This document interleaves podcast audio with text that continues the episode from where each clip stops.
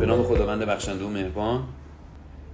من تو روزهای خاصی که ممکنه بیشتر دوروبری های ما حالشون خوب نباشه قاعدتا به جای اینکه تکذیب بکنیم که حالمون خوب نیست اتفاقا ابراز بجا و در زمان و مکان درستش می‌تونه تسریع کنه بهبودی ما رو. در زمانهایی که فشار زیادی رو متحمل می‌کنیم حالا این روزها کرونا شدت گرفته بازارها تعطیل هستن و اینها خودش می‌تونه حس و حال آدم رو یکم به هم بریزه. شرایط اقتصادی کشور تورم چیزهایی که در چند سال اخیر متاسفانه بیشتر از همیشه هممون رنج کشیدیم بابتش و اساسا من به عنوان یک برادر به عنوان یک دوست به جای اینکه به شما بگم که متاسفم براتون که شوک گذار نیستین. خاک بر سرتون دورت جون که شوک گذار نیستین. نعمتاتون رو ببینید دائما از این حرفای تکراری به جاش میگم که بنده به عنوان یه دوست کوچک برای شما ابراز همدلی دارم با شما. واقعا اگر که تو این روزها حالتون خوب هستش الحمدلله رب العالمین یا خیلی آدم قوی هستین یا سر هزار مرتبه شکر به لطف پروردگار و خودتون روزهای خوبی میگذرونین اتفاقات خوبی دور بر شما افتاده و اصلا تعجب نکنیم. اونایی که حالشون خوبه نپرسن از من. خب من دیوانم که حالم خوبه. نه. لزومی نداره ضرورتی نداره که همه ما با هم حالمون بد باشه. اینکه شما یه اتفاقی برات میفته توی زندگی من به عنوان دوستت کنارت باشم به عنوان هم میهنت کنارت باشم و آنچه که از دستم برمیاد رو برات انجام بدم و وقتی بهت فکر می‌کنم قصم می‌خورم این نشان دهنده دوستی من هستش و این کافیه در اکثر اوقات. و بنابراین من فکر می‌کنم که به خودمون احساس گناه و عذاب وجدان بیشتر از حدی که امروز باید تحمل بکنیم ندیم بهتره. یعنی اینکه فکر نکنیم حالا من چون اون کاری که خیلی که می‌تونستم بکنم رو اون کار درستی که می‌تونستم اون حمایت درستی که می‌تونستم انجام بدم صدای مردم خوزستان باشم کمکی از دستم با یه خیریه درست حسابی برمیاد انجام بدم رو انجام بدم. و خب حالا ممکنه یه لحظه هم بعدش نهار کنار عزیزانم باشم کنار همسر نازنینم کنار فرزندم کنار پدر مادر عزیزم باشم و بگیم بخندیم حالم خوب بشه. خب مثلا اشکالی نداره که. اون لحظه که لبخند به لب تو میاد تو نباید فکر کنی که الان وای چه گناه کبیره ای انجام بده. بنابراین اگر کسی حالش خوب هستش خیلی هم خوب چه بهتر و حالش رو ببره. پس قدم اول این شدش که اتفاقا در شرایط این چنینی به دردها و به شرایطی که پیش اومده برای خودم برای کشورم برای عزیزانم برای دوستانم توجه بکنم. حتی راجبش بنویسم. یکی از بهترین راهکارهایی که در شرایط سخت و خاص به ما کمک می‌کنه نوشتنه. نوشتن به ما آگاهی بینش بصیرت میده و کمکمون می‌کنه که بتونیم با خودمون راحتتر سریحتر حرف بزنیم. چیزی که خیلی از شما متاسفانه استفاده نمی کنید نمی نویسید من اوج این هنر کوچکی که دارم اوج این توانمندی انتقالی که دارم از 17 18 سالگی در وجودم به خاطر فشارهای بسیار زیادی که در زندگیم تحمل کردم منجر شد به نویسنده شدنم و با نوشتن بود که خودم رو دردهام رو پیدا کردم و اتفاقا هر شکوفایی نخست با کشف دردها و رنجها و ترسها آغاز میشه. بنابراین آگاهی و بینش بیشتر ما نسبت به دردها و رنجهایی که متحمل میشیم نه تنها شفا بخشه نه تنها راهگشاست بلکه کمک می‌کنه من در زندگیم بفهمم چه باری رو دوشمه. هیچ کس نیست در دنیا که یک وزنه 50 کیلویی بدن دستش بعد با گفتن اینکه چیزی نیست چیزی نیست چیزی نیست این یک وزنه 5 کیلوییه احساس بکنه که وزنه 50 کیلویی روی دستش یا روی شونش یا پشتش نیست. اون روانشناسی سمی که به صورت روانشناسی زرد معروفه گاهن یا اکثرا میگه که اون باری که رو دوشته رو به رو خودت نیار. یک جور دروغگویی یک جور تزویر. خب چرا؟ هیچ چیز شفابخشتر از واقعیت مخصوصا در لحظات درد کشیدن نیست. وقتی من به رو خودم نمیارم شاید در کوتاه مدت درد و رنج رو متحمل درد و رنجی که دارم متحمل میشم رو متوجه نشم یا کمتر متوجه بشم احساس همدلی من با خودم کم میشه. ما یک کلمه همیشه تا یک شفای حد اقل موقت فاصله داریم. ما یک کلمه تا یک شفای موقت در اکثر اوقات فاصله داریم. مهربانی با خودمون شفقت با خودمون همدلی با خودمون. نوشتن به ما فضایی میده که در درد و دلهایی که داریم با خودمون با خدامون با عزیزمون با کاغذ با سفیدی می‌کنیم. با شمردن رنج ها و دردها اولا یک نظم بسیار اساسی در دل و روانمون ایجاد بشه و بعد بعد از اون نظم بعد از اون ایجاد همدلی که با خودم ها چقدر فشار رو من. حق دارم.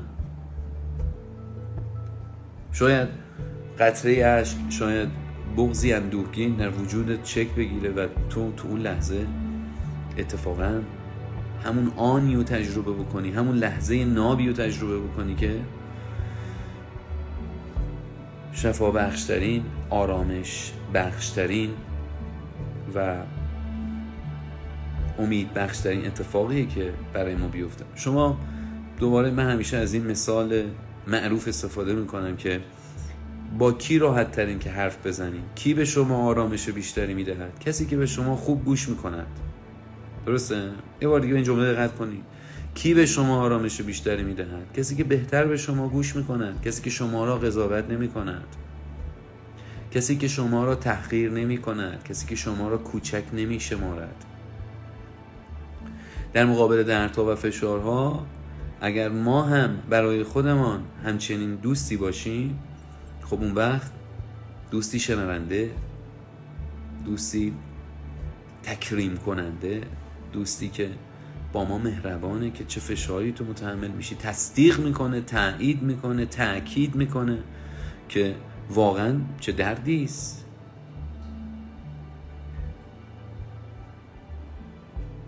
اون دوست به من کمک می‌کنه. من زودتر حالم خوب. دیدی با دوست حرف می‌زنی؟ اینقدر هر قشنگ گوش می‌کنه اینقدر خوب به تو اجازه میده که تو راحت خودت رو بیان بکنی که یهویی همون لحظه است که قطره های اشک به غیر از جگرسوزی دلسوزی طرف مقابل رو هم نشون میده و میشوره و اون شوری و تلخی و دردها و رنجها رو از درون ناگه کم می‌کنه. خب این خیلی لحظه زیباییه. همه شما اکثرا تجربه کردین لحظه ای که توسط دیگری با گوش کردنش با شنیده شدن شما به حق دادن به شما اتفاق بی برای شما میفته و احساس می‌کنید که یک آب دلانگیز روی غم آتشین وجودتون ریختن. شاید پنج دقیقه طول بکشه شاید نیم ساعت طول بکشه. بسیاری از شما این فرصت این شانس این امکان رو ندارین که امروز با کسی این همدلی و همنشینی رو داشته باشین. و کاغذ معمولا در 99 درصد اوقات وجود داره.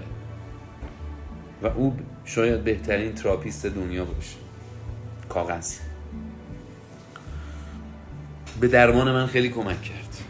حال من رو خیلی خوب کرد. و هنوز که هنوزه در زمانهای طوفانی درونم آنچنان خود، خودکار و قلم به دست به صورت خودکار می‌گیرم که انگار طفلی معصوم بعد از گم شدنی طولانی دامن مادرش را گرفته است.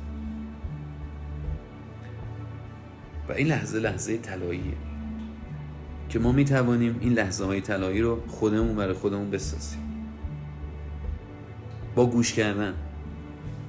و نوشتن بهترین گوش کردن می‌تونه باشه به خاطر اینکه فرصت تعمیق فرصت عمیق کردن فرصت تعمل فرصت بازندیشی فرصت آگاهی میده. شما در زمانی که دارین می‌نویسین معمولا به بالاترین سطوح هوشیاری و آگاهی خودتون می‌رسین. خب این یه راه و بعد به خودمان حق دادن تو همون نوشته ها می‌تونه قدم دوم این راه حل باشه. یعنی من با نوشتن اجازه بدم که فشار رو احساس کنم و بعد با خودم همدلی بکنم. بشوره ببره. اون مهربانیه. اما سومین مرحله ای که امروز بیشتر صحبت های من راجبش هست راجب یافتن علت رنج من هست. یعنی چیزی که به شدت در التیام سریع حال بد می‌تونه به ما کمک کنه. همه تونم این تجربه رو تقریبا داریم من مطمئنم که با باز اندیشی راجع به رنج هاتون تونستین حال خودتون رو خوب کنید. با اندیشه درست اقلانی به قول روانشناسی اکت ورک ابیلیتی دار و کارا تونستین تفکرات خودتون نگرش خودتون و اندیشه خودتون رو تغییر بدید چطوری؟ من می‌خوام راجع به این با شما صحبت بکنم. پس مرحله یک شد بازشناسایی آگاهی از درد و رنج ها که با نوشتن شروع می شد مرحله دو شد همدلی کردن شفقت ورزیدن با خیشتن مرحله سه که یه خورده آرامشمون بیشتر شد بررسی ریشه های رنجه نمیشه همون اول به یه آدمی که چک خورده از پدرش بگی که خوب برو ببین چیکار کردی که بابات زدت. این مسخره ترین نوع همدلی با یه آدم می‌تونه باشه. یعنی تو اون لحظه مگه میشه به یه نوجوان به یه بچه به یه آدم بزرگ بگی که برو بشین فکر کن ببین بابات چیکار کرده زدت. خب بهتره که با او اجازه بدیم از اگه مادرشه مثلا تو اون لحظه در آغوشش بگیره. البته می‌دونم همیشه امکان وجود نداره. خب. ما در مرحله سه یه نگاه فلسفی داریم. تلاش می‌کنیم برای فلسفیدن برای یک اندیشه درست. یه مقدار اینجا سخت میشه درس و یه مقدار جدیده. پس خوب از اینجا به بعد حواستون رو جمع بکنید و بیشتر بنویسید. ببینید اگه بخوام سریع ساده شفاف با شما صحبت بکنم. دلیل اصلی خشم ما در اکثر اوقات دلیل اصلی ناراحتی و غم و رنج ما در اکثر اوقات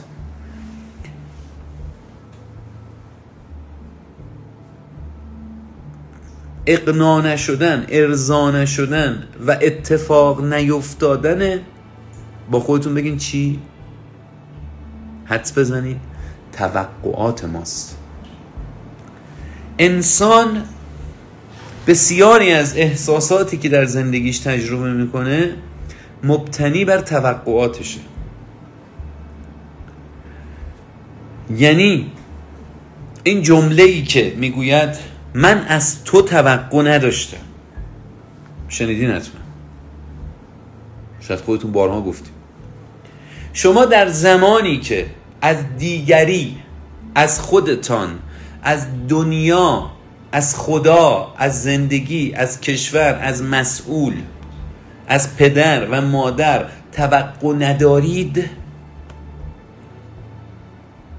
دوچار چنان رنجی میشین که خشم و غم فوران می‌کنه. ما داریم میریم تو لایه های زیرین احساس خشم شما. بوف منفجر میشی چرا؟ چون توقع نداشتی که بابای تو بره با یه آدم غریبه راجب تو صحبت بکنه. چون توقع نداری که رفیق صمیمی تو همسر تو توی این شرایط سخت با تو همدلی نداشته باشه. چون توقع نداری از این مرد از این زن که به تو خیانت بکنه. خب اینها تو رو اصلا میپاش. نگاه کنید. اگر یک کلمه بخوایم فقط بگیم که ریشه احساسات منفی توی اکثر لحظات ماست خب خیلی چیزاست. ولی اگه بخوایم الان تو این مجال کوتاه بیایم خلاصه کنیم. یه خورده بازی رو برای شما آسون بکنیم میگیم آقا توقع. پس این خشم این احساسات منفی در یک ریشه ای دارن به نام توقع. هیچ چیزی به اندازه توقعات میشه گفت ما رو خشمگین نمی‌کنه. حالا این توقع در رابطه یک جور ما رو خشمگین می‌کنه. نسبت به دیگران و اعضا و خویشاوندان یک جور نسبت به کار. مثلا شما توقع نداری که شرایط بازار اینقدر سخت باشه. همه چی گرون باشه سود تو کم باشه بازارها بسته. توقعش رو نداری. پس چی میشه خشم به سمت تو حمله می‌کنه. همه اینا رو گفتم تا به این درس بسیار مهم برسم که ما بر اساس توقعاتمون هر چقدر بالاتر باشه احتمالا احساس خشم بیشتری می‌کنیم و هر چقدر واقعیت با توقعات ما فاصله بیشتری داشته باشه این احساس خشم می‌کنیم. پس دو تا علت در اندازه احساسات منفی ما دخیل هستن. یکی توقعات ما و یکی تلخی واقعیت و ناهماهنگی واقعیت با توقعات ما. دو تا علت می‌تونه باشه یکی ممکنه خیلی توقعات خودش خیلی بالا باشه. یکی هم ممکنه واقعیت بهش حمله بکنه. همونطور که راس هریس در کتابی به نام سیلی واقعیت اسمش گذاشته سیلی واقعیت. یه جا هست تو توقع زیادی از زندگی نداشتی. آب می‌خواستی برق می‌خواستی زندگی می‌خواستی اینا به نظر در قرن 21 توقع بزرگی ولی واقعیت آنچنان سیلی به تو می‌زنه که در واقع تو به هم میریزی. یه جام هست که ما توقعات خودمون خیلی بالا بوده. مثلا بریم موضوع توقعات بالا رو در روابط عاطفی و زناشویی با هم دیگه یکم بازش بکنیم. امروز ما حقیقتش اینه که با تلخی سیدی واقعیت نمی‌تونیم زیاد کاری بکنیم.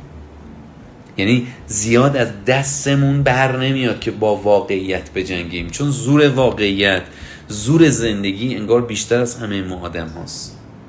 اما بریم ببینیم در این شرایطی که زندگی واقعا به کشور ما حمله کرده. اصلا هیچ تعارفی با حمله شده. به زندگی من و تو سی سالت چل سالت 20 سالت 60 سالت حمله شده. کرونا یه طرف مشکلات اقتصادی تحریم ها فلان بهمان. خب تو الان تحت حمله قرار داری. شانسمونه کشورمونه. حالا اصلا دنبال دلیلش من الان خیلی نیست من اینجا به عنوان یک روانشناس کنار تو هستم. اون معلم کنار تو هستم. مثلا فکر کن من یک روانشناس مثلا خارجی هم دارم با تو صحبت می‌کنم. منو از خارج آوردن اینجا که به تو کمک بکنم. پس من زیاد با اون الان نمی‌تونم کاری بکنم برای التیام تو. ولی بریم سراغ توقع. من دارم میگم تو شرایطی که زندگی به من حمله کرده منم اگر توقعاتم رو از دیگران مخصوصا از رابطه زناشویی خودم بالا نگه دارم چه اتفاقی برای من میفته؟ افزایش رنج ها افزایش تلاطم های احساسات منفی از جمله خشم و ترس و استراب و غم. ما اینو یاد گرفتیم از بچگی. زمانی که اوضاع خوب نیست توقعاتمون رو کم بکنیم. این کمترین کاریه که ما می‌تونیم تو اون لحظه برای التیام بخشیدن خودمون انجام بدیم. اما تو اون لحظه فکر شیطانی ما چی میاد به ما میگه؟ میگه که برای چی؟ من الان تو این شرایط توقعم از این مرتیکه از این زن از این بیارم پایین پررو میشه. فکر کلا طلبکاره. هممون اینطوری. فکر کلا طلبکاره امروز درس دیگه ای که می‌خوام خدمتتون بدم در قسمت دگرگونی رنج ها در قسمتی که داریم راجع به ریشه رنج ها با هم صحبت می‌کنیم کم کردن توقعاتمون از مخصوصا اطرافیان و نزدیکانمونه چون این می‌تونه به شدت آسیب زننده باشه. این در کنار حمله ای که از زندگی به ما شده ما از اون طرف اگر تعدیل توقعی انجام ندیم خیلی اتفاق بدی میفته. من خواستم راجع به روابط زناشویی با شما صحبت بکنم. یه تیکه. بعد می‌خوام دونه دونه برم تو کار تو ارتباطتون با دیگران تو زندگی خودتون. شما در زندگی زناشوییتون توقع داریم که این رابطه همیشه خوب باشه. توقع داریم که این زن این مرد این اتفاقای خوبی که شما تو ذهنت بوده رو رقم بزنه. این توقع از کجا میاد؟ احتمالا از مادر مهربونت داری. ما اکثرا مادرمون حداقل در دوران نوزادی با ما خیلی مهربون بوده. توقع کودکی ما از همنشین اصلی زندگی ما که آن موقع مادر بود چیست؟ کسی است که می‌فهمه ما کی گرسنه ایم. حتی قبل از اینکه ما گرسنه بشیم شیر ما رو آماده کرده. کسی است که قبل از اینکه ما خودمون بفهمیم خودمون رو خراب کردیم عوضمون می‌کنه. قبل از اینکه ما گریهمون بگیری یا با اولین گریه و شکایت کنارمونه. اولین رابطه من و تو رابطه ما با مادرمون بوده. حالا اینجا دیگه تقصیر محبت های مادرمونه. هر چقدر که با ما مهربان تر بوده ما امروز انتظارمون از طرف مقابلمون تو رابطه عاطفیمون بالاتره ولی آیا رابطه زناشویی را با رابطه مادر نوزادی می شود مقایسه کرد؟ نه آیا من از رحم همسرم بیرون اومدم؟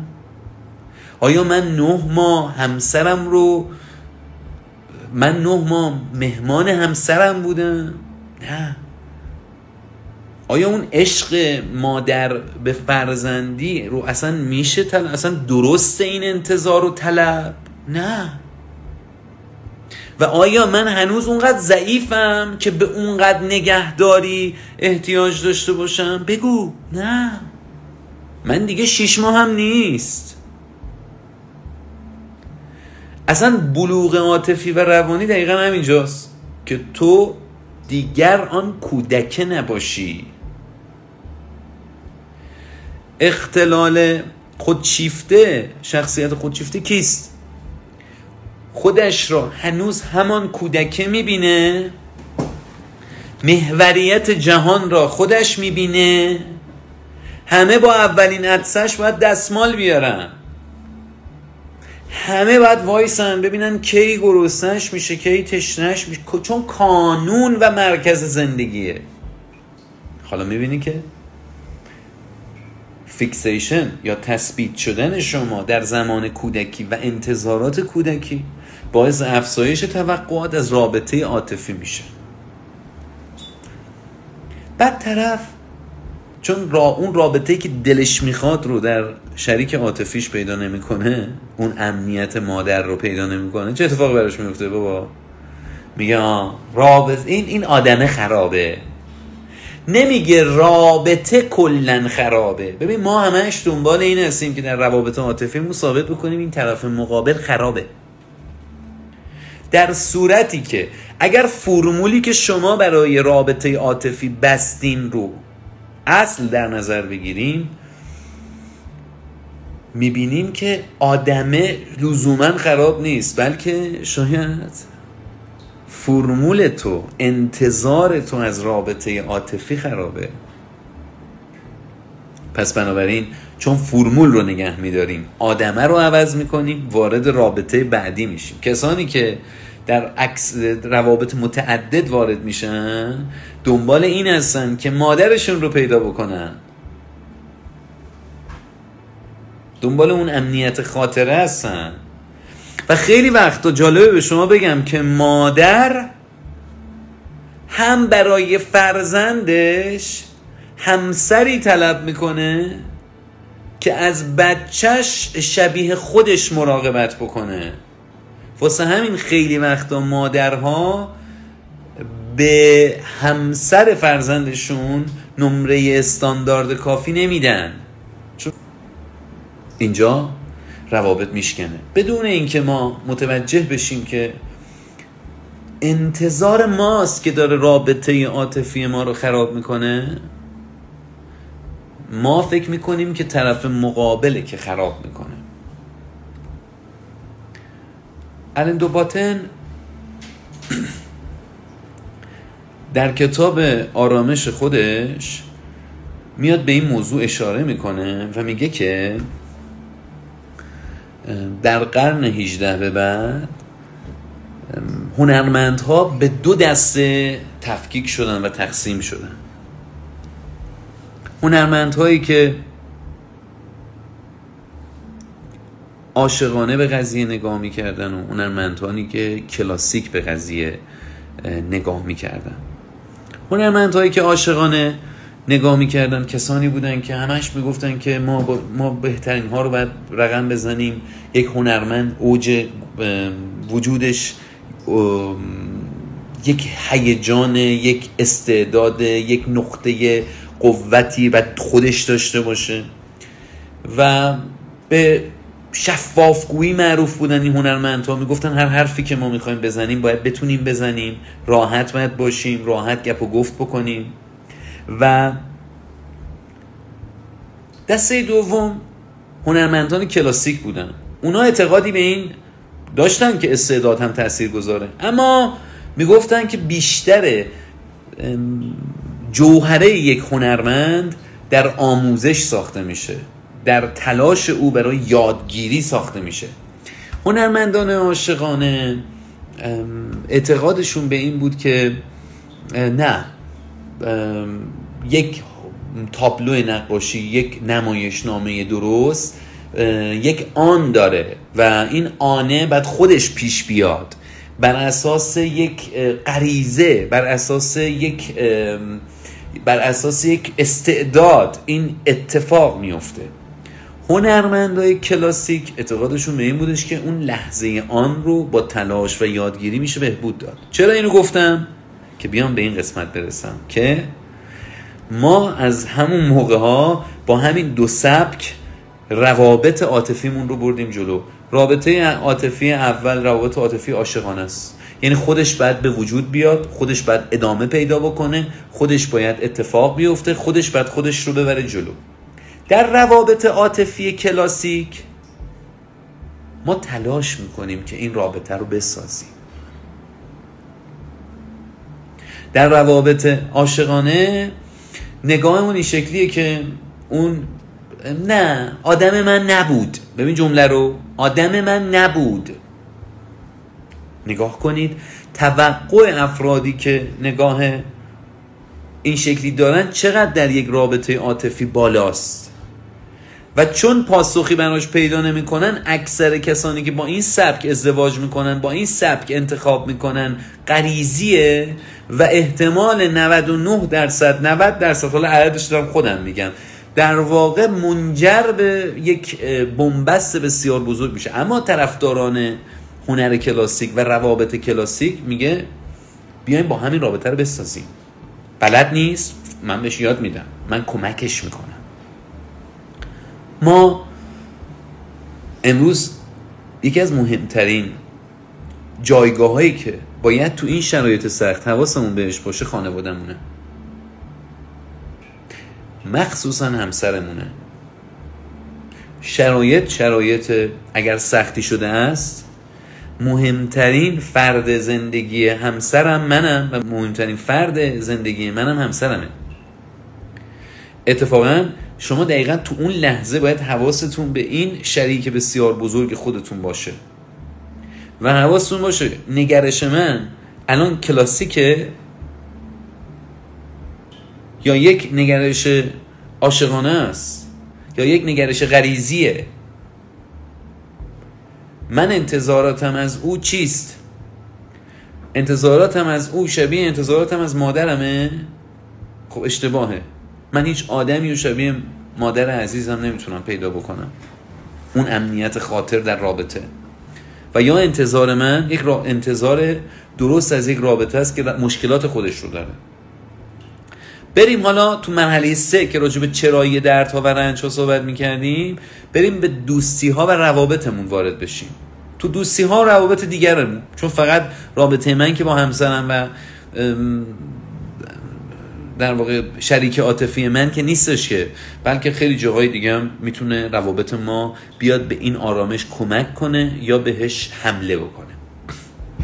ما فرض اونی است که زندگی به ما حمله کرده. ما داریم تو قدم اول گفتم که می نویسیم آگاه میشیم به دردها و رنجها. در قدم دوم گفتم که میایم با شفقت ورزیدن نسبت به خودمون به خودمون با آرامش می‌رسیم. بعد میریم سه میریم چرایی های خشم رو پیدا می‌کنیم. و در چرایی های خشم در رابطه عاطفی که می‌تونه منبع بسیار بزرگی از خشم ها و آزرده خاطری های امروز شما باشه. به این نتیجه رسیدیم که انتظار شما از اون رابطه عاطفی زیاده و مخصوصا در شرایط خاص. ما نمی‌تونیم با این انتظار زیاد از بزرگترین منبع آرامش وجودمون که همسرمونه استفاده بکنیم تا بتونیم این آرامش رو به خودمون قرض بدیم. دومیش در روابطه. من از همسرم نتونستم این آرامش رو بگیرم. یا اصلا ازدواج نکردم یا رابطه عاطفی ندارم اصلا. خب دوستان تو عزیزان تو پدر و مادر تو خانواده تو. یا اصلا من من اصلا ازدواجم کردم از اون آدمم آرامش می‌گیرم ولی می‌خوام الان از دیگرانم آرامش بگیرم. میر صادقی بر من تشریح کن. من بفهمم که مشکل من تو روابط دیگم چیه. بسم الله. اینجا خیلی ما مشکل داریم. حتی شاید بیشتر از روابط عاطفیمون تو قدم اول تو شرایط خاص به شما پیشنهاد می‌کنم خودتون رو در مقابل مشکلاتتون با دیگران به سمت آگاهی ببرین یعنی بگین که آقا من می‌خوام بینشم رو نسبت به شرایط قوی تر بکنم یعنی چی؟ یعنی می‌خوام واقعیت رو بفهمم یعنی چی؟ یعنی اینکه تفکیک کنم تشخیص بدم که عمل با نیت فرق داره. این خیلی جمله مهمی ها. که عمل با نیت فرق داره. یه مثالی رو برای شما می‌زنم. توی یه رستورانی تشریف داریم گارسون میادش یه نوشابه باز می‌کنه. برای شما میریزه تو لیوان دستش می‌خوره به لیوان. لیوان میریزه رو لپتاپ شما. خدا حافظ لپتاپ من. باش خدافزی می‌کنه. خب حالا تو این لحظه میزان عصبانیت شما در زندگیتون چقدره؟ چقدر خشم دارین؟ اگر شما تو اون لحظه فقط عمل رو ببینی خشمگین تر میشی. یک آدم بیورزه بی دقت بی توجه دستشو زد به دیوان لپتاپ منو سوزوند. این میشه عمل. اما اگر اون لحظه انقدر آدم قوی و آگاهی باشی که بتوانی نیت رو هم بررسی بکنی. می‌بینی؟ بند خدا پسر جوونی دختر جوونی بودش. تو دوران دانشجویش داره سخت کار می‌کنه که نون حلال ببره برای درس خوندنش برای خانوادهش و بر اثر خستگی یا بر اثر کم تجربگی یا بر اثر عدم محاسبه گری دستش خورد به لیوان و لپتاپ من سوخت. من با اینکه تو بخوای هزینه لپتاپ از رستوران و اون یارو بگیری اینا کاری ندارم الان من با می‌خوام الان تو میگی به من آرامش کمک کنم آرامش بیشتری داشته باشم پس من قرار به تو کمک کنم که خشم کمتری داشته باشی. برای اینکه خشم تو رو بتونم کمتر بکنم بعد چیکار بکنم؟ بعد بتونم تو رو ببرم به سمتی که دلیل خشم رو متوجه بشی. تو دلیل اینکه از آدم ها در اکثر اوقات ناراحت میشی این است که نیت با عمل رو قاطی می‌کنی. نیت و عمل که قاطی میشه. تو دیگه نمی‌تونی با طرف مقابلت همدلی داشته باشی. یه آدمی از پشت می‌زنه بهت. من این اتفاق چند وقت پیشا برام افتاد و توی ترافیک پشت چراغ قرمز بودم. ماشینا همه وایستاده بودن. بعد منم چونم دیگه جا نداشتش یعنی یه فاصله کمی داشتم با ماشین جلویم. می‌دیدم که دوستمون پشت ناخداگاه تو آینه رو نگاه کردم. بعد دیدم داره با بغلیش میگه میخنده و داره میاد سمت من و احساس می‌کردم حواسش نیستش که داره می‌خوره به ماشین من. بوغم زدم ولی خب قاعدتا بوغ از جلو به ماشین عقبی خیلی آگاهی نمیده. مثلا اونقدر شاد و خندون باشی. و خب حتما می‌دونید چی شد. زد. مثلا خیلی یواش. من چون تو آینه او رو داشتم می‌دیدم خیلی صحنه عجیب و دراماتیکی بودش. من چون این آدم رو داشتم تو آینه می‌دیدم یهویی اینطوری شد. همونطور که داشت اینترنت واقعا از این صحنه تعجب آور رو در او دیدم. خب حواسمون باشه. این آدم بیدقتی کرده. این آدم به منی که تو ماشینم نشستم با هیچ کس کاری ندارم. فاصله هم رعایت کردم و ماشین جلوییم اومد زد به من. ولی من واقعا میفهمیدم که اون قصد نداشته که این کار بکنه. من در مواقعی که یه همچین اتفاقی برام میفته کمی تو ماشین میمونم. یعنی زود نمیام از ماشین بیرون. حالا به شما هم توصیه می‌کنم این کار بکنید. چون مثلا ممکنه مثلا نقشه باشه ممکنه بخوان مثلا پول شما رو ببرن هر کار چیزای اینطوری که آدم بعضی وقتا میشنوه. و یا اصلا اینقدر شاید عصبانی بشی و عاطفی بخوای رفتار بکنی ممکنه منجر به یک بحثی بشه و خلاصه. شاید در یک دقیقه. طولانیه ها. تو اون لحظه یک دقیقه نشستن تو ماشین طولانیه. تحمل کردم به این آدم هم همینطور درنش باز بود. و بعد من وقتی که پیاده شدم برای اینکه چک بکنم شرایط مطمئن شدم و اینها طرف گفتش که آقا گفتم آقا اشکال نداره. دیدم شما رو که حواستون آقا به خدا شما گفتم اصلا اشکال نداره. من می‌فهمم. مشکلی نیستش. برو آقا. چیزی هم زیاد نشده. شما وقتی که نیت رو از عمل تفکیک می‌کنی یه لحظه بسیار زیبا یک خاک بسیار حاصل خیز برای مهربانی با دیگران پیدا می‌کنی. گفتم بهتون چی؟ ما تا آرامش واقعی زندگیمون یک کلمه همیشه فاصله داریم آرامش. آرامش با مهربونی میاد. خود آرامش معلوله. من نمی‌تونم از الان برای آرامش بخوام داشته باشم. تو شرایط سخت شما تا آرامش یک کلمه فاصله دارین مهربانی. با خودتان با دنیا با دیگران با همسرتان با پدر مادرتان با هر کس دیگه. امروز اگر داری خیلی اذیت میشی قربون شکلت برم. یه دلیلش اینه که میزان مهربانی ما به خاطر سیلی هایی که از واقعیت خوردیم خیلی کم شده. و من اگر تو این لایف بتونم یه مقدار این مهربانی و شفقت رو ببرم بالا اتفاق بسیار زیباتری از حالت عادی میفته. برای این باید بتونم نیت و عمل رو جدا کنم راهکار دوم. ما یادمون میره که هممون ناقصی اگر شما خوب به خودت به من نگاه بکنی خوب همدیگه رو بشناسیم بشناسیم نقص رو در وجود من و خودت می‌تونی خیلی راحت پیدا بکنی. ما یادمون میره که هر چقدر خانواده های خوبی روش کرده باشیم پدر و مادر ما اشتباهات خاص خودشونو داشتن. هیچ کدوم شما به جرأت میگن. پدر مادر کاملی نداشتیم. ها ناراحت هم میشین خب بشین هیچ پدر مادری هیچ انسانی کامل نیست. پس حتی تو اگر در بهترین خانواده جهان رشد کرده باشی پدر مادر تو در تربیت تو دوچار نقص شدن. اصلا پدر مادر که هیچی حتما دوچار نقص شدن قطعا شرایط تاریخی و جغرافیایی و تاریخی تو هم دوچار نقص بوده. پس همه ما با توجه به اینکه مشکلات کودکیمون رو در بزرگسالی هم خیلی وقتا حمل می‌کنیم یا حداقل به خاطر داریم؟ هممون درگیری ها و اختلالات خاص خودمون رو داریم. هیچ کدوم ما بدون نقص نیستیم. اینی که قبول داری. ما هممون ناقصیم. و این نقص این گونه است که از کودکی به خاطر شرایطی که دست ما هم نبوده ایجاد شده. حالا ما چرا تو روابطمون چه با همسرمون چه با شریکمون چه با همکارمون چرا با رفیقمون چه با هر کس دیگه دنبال اینیم که ثابت بکنیم قاتل بروسلی اوست. چرا دنبال این هستیم که ثابت بکنیم پسر من اشتباه می‌کنه؟ چرا دنبال این هستیم که ثابت بکنیم همسر من اشتباه می‌کنه؟ خب قربونت برم یه لحظه وایسا. مگر نه اینکه ما هممون ناقصیم؟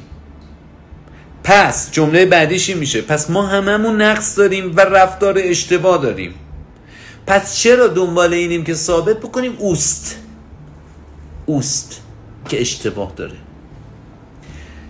فکر می‌کنیم با این کار زنجیر ناقص بودن رو از سر خودمون وا می‌کنیم بزنیم گردن اون فکر می‌کنیم خودمون آزاد میشیم. خب ما که اینطوری اسیرتر میشیم چون یک نفر ناقصتر ناقصتر ناقصتر ناقصتر داریم. ما هر چقدر بزنیم تو سر پدر مادرمون هر چقدر بزنیم تو سر همسر و فرزندانمون هر چقدر بزنیم تو سر خواهر برادرمون که خدا رو شکر هممون توانمندیم توی زمینه ها روز به روز از امکانات و دارایی های خودمون داریم کمتر می‌کنیم. این چه پوز دادنی داره؟ ما هممون همون کودکه که ناقصه. ما هممون همون آدمیم که توی تربیت غلط رشد کرده ما هممون همونیم که وسط خاور میانه بزرگ شدیم. ما هممون همونیم که با مشکلات فرهنگی و تربیتی رشد کردیم. بیشترمون نمی... نباید بگم بیشتر باید بگم هممون هم دردیم ناقصیم رفتار اشتباه داریم. انتظار ما توقع ما از آدم زندگیمون خطاست. باز دوباره رفرنستون میدم به رابطتون با مادرتون. یه نوزاد چند ماهه فکر می‌کنه مادرش سوپر هیروه هیروسه یعنی یه آدم سوپر قهرمانه. مثلا فکر می‌کنی که او دیگه همه چیز بلده است همه چیز می‌تواند.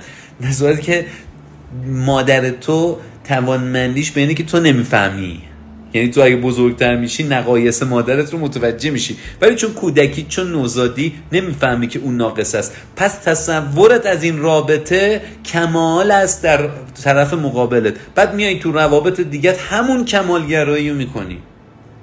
بابا همه اون ناقصه. اون مادری هم که تو فکر می‌کردی کامله ناقصه. حالا چه اتفاقی میفته به به. من متوجه میشم که در کنار نقصهای من همسری دارم که نقایص خودش را دارد. فرزندی دارم که نقایص خود شما چی میشه رابطت با فرزندت به هم می‌خوره؟ می‌دونید چی میشه؟ تو انتظارت از, هم... از فرزندت اینه که اونطوری بره جلو. چون اونطوری نمیره جلو تو اونو ناقصتر فرض می‌کنی. چه اتفاقی میفته رابطت خرابتر میشه بهتر که نمیشه. وقتی ما زوری بخوایم فرزندمون نقایص ما رو داشته باشه. کمالات ما رو داشته باشه. با یک آدم سوپر ناقص روبرو میشیم. که هم نقصای خودشو داره هم نقصای منم داره. پس اساسا نگاه جذابتری که ما می‌تونیم به آدم ها داشته باشیم به جای اینکه این باشه که نباید همسر من عزیز من رفیق من اشتباه خطایی داشته باشه بیام به این برسم که هم اونم خطای خودشو داره و تا آخرم داره. چون ما هممون از کودکیمون ناقص پرورش پیدا کردیم. چون انسانی چون پدر مادرامونم ناقص بودن. اون فیلمی که گذاشتم براتون زندگی ناقص بودن. خیلی فیلم جذابی حتما ببینیدش. ما وقتی می‌فهمیم میپذیریم که اون ناقص است منم ناقصم حالا اتفاقا خیلی راحتتر می‌تونم کنار او کنار بیام با او کنار بیام. و یه کار دیگه هم می‌تونم بکنم. اینکه با خودم به این اندیشه برسم که نگاه مادر به کودکش چه شکلیه. هیچ وقت شما از یه بچه‌ای که عصبانی داد می‌زنه جیغ می‌کشه خیلی عصبانی و خشکین نمیشی. چی میگی؟ میگی که حتما لستش درد می‌کنه. حتما حتما شکمش دلش درد می‌کنه. حتما داروهاش رو نخور. حتما یه چیزیش هست. این وگرنه بی خودی اینطوری نمی‌کنه. خب قربونت برم. ما منم تو هممون اکثرمون تو همین شرایطیم. یه جامون درد می‌کنه. یه جامون میسوزه. یه جامون آتیش گرفته. چرا فکر می‌کنی که اون آدم اون رفتار عجیبی که نشون میده واقعا دلش می‌خواد که اونطوری رفتارش رو نشون بده؟ چرا فکر نمی کنی که او هم به خاطر یک درد عظیمی که در وجودش داره این اتفاق داره میفته چرا یادت نمیفته که او هم در خانواده روش کرده که متاسفانه خیلی نتونستن تو اون زمینه بهش کمک بکنن. و از طرفی حواسمون به این باشه که یه دلیل دیگه که تو رابطه با دیگران ما آسیب می‌بینیم خود بدبینی ماست. شما در زمانی که از خودت متنفر باشی اتفاقات منفی زندگی رو به بد بودن ذات شانس وجودت خانوادت کم ارزشیت نسبت میدی. یعنی می‌خوای شروع کنی به کتاب خوندن صدای کارگرای ساختمون بغلی در میاد. دقیقا تا از صبح کار نمی‌کردن و دقیقا همون لحظه. اینطوری می‌کنی. ببین. شانس ما رو ببین. تا شروع می‌کنی به تلویزیون دیدن برق میره. میگی خود آخه اصلا چی شد؟ این می‌تونه دلیلش از نظر روانشناختی در تنفری که تو از خودت داری باشه. ولی تو اونو میندازی گردن دیگران و میگه اونا از من متنفرن. آقا اصلا ما با تو کاری نداریم. اصلا من و تو انقدر موجود مهمی نیستیم که فکر کنیم که جهان بر محوریت ما میگذره. کارگرای ساختمون جدا هماهنگ نکرده بودن که با شروع مطالعه تو کارشون رو شروع بکنن. صبح برق قطع بوده آهنشون نرسیده بوده. معمور شهرداری اومده بوده نمی‌تونستن کار بکنن. این یک تصادف کاملا ساده است. چرا داستانش می‌کنی؟ چرا بزرگش می‌کنی؟ من وقتی که تا بدی های رفتار دیگران رو با خودم می‌بینم سریع به خودم نسبت میدم. او به من سلام نکرد. او از من انتقاد کرد. او می‌خواست منو خراب بکنه. باعث میشه که نتونم نیت و عمل آدم ها رو از هم جدا بکنم و یا نیت و عمل رو با هم بد بدونم. ولی وقتی که خیلی چیزها رو تصادفی در زندگی خودم فرض می‌کنم خیلی ارتباط بهتری می‌تونم با دیگران داشته باشم. آخرین نکته که راجع به این قضیه می‌خوام به شما بگم موضوع تظاهر به قوی بودن آدم هست. آدمایی که تظاهر به قوی بودن می‌کنن توسط دیگران بیشتر اذیت میشن. بعد اون وقت میگه که اینم شانس مایه. خب قربونت برم. تو ادای آرنولدو در میاری چرا فکر می‌کنی که دیگران باید حواسشون باشه؟ زمانی که من و تو مجروح هستیم زمانی که دستمون شکسته تو گچه آدما می‌فهمن که ما مشکلی داریم. یوهی کسی که دو دستشو با گچ بسته همسرش بهش نمیگه این بارا رو ببر تو ماشین. درسته؟ خب وقتی من نظر روانی ادای قهرمانا رو در میارم ادای قلدرا رو در میارم که هیچ مسئله ای هیچ مشکلی من رو از پا در نمیاره. من بر تمام دنیا حاکمم. من بر تمام دنیا مسلطم. من همه مشکلات دنیا را می‌توانم حل بکنم. خب لاجرم اونها هم بارا رو میدن دستت ببری تا ماشین. حواسمون باشه. ما یک بار از نظر جسمی می‌تونیم زخمی بشیم مصوم بشیم. یک بار از نظر روانی. از نظر جسمی و مردم بهتر می‌فهمن از نظر روانی رو ما باید خودمون رو بهتر بفهمیم و برای مردم تشریح بکنیم.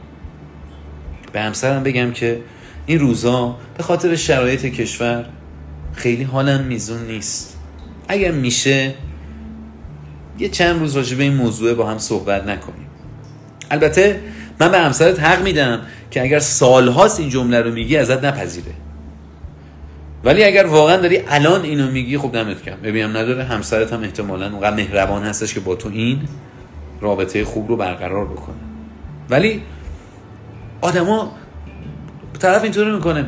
من که نباید همه چی بهش بگم. خودش هم بس شعور داشته باشه دیگه.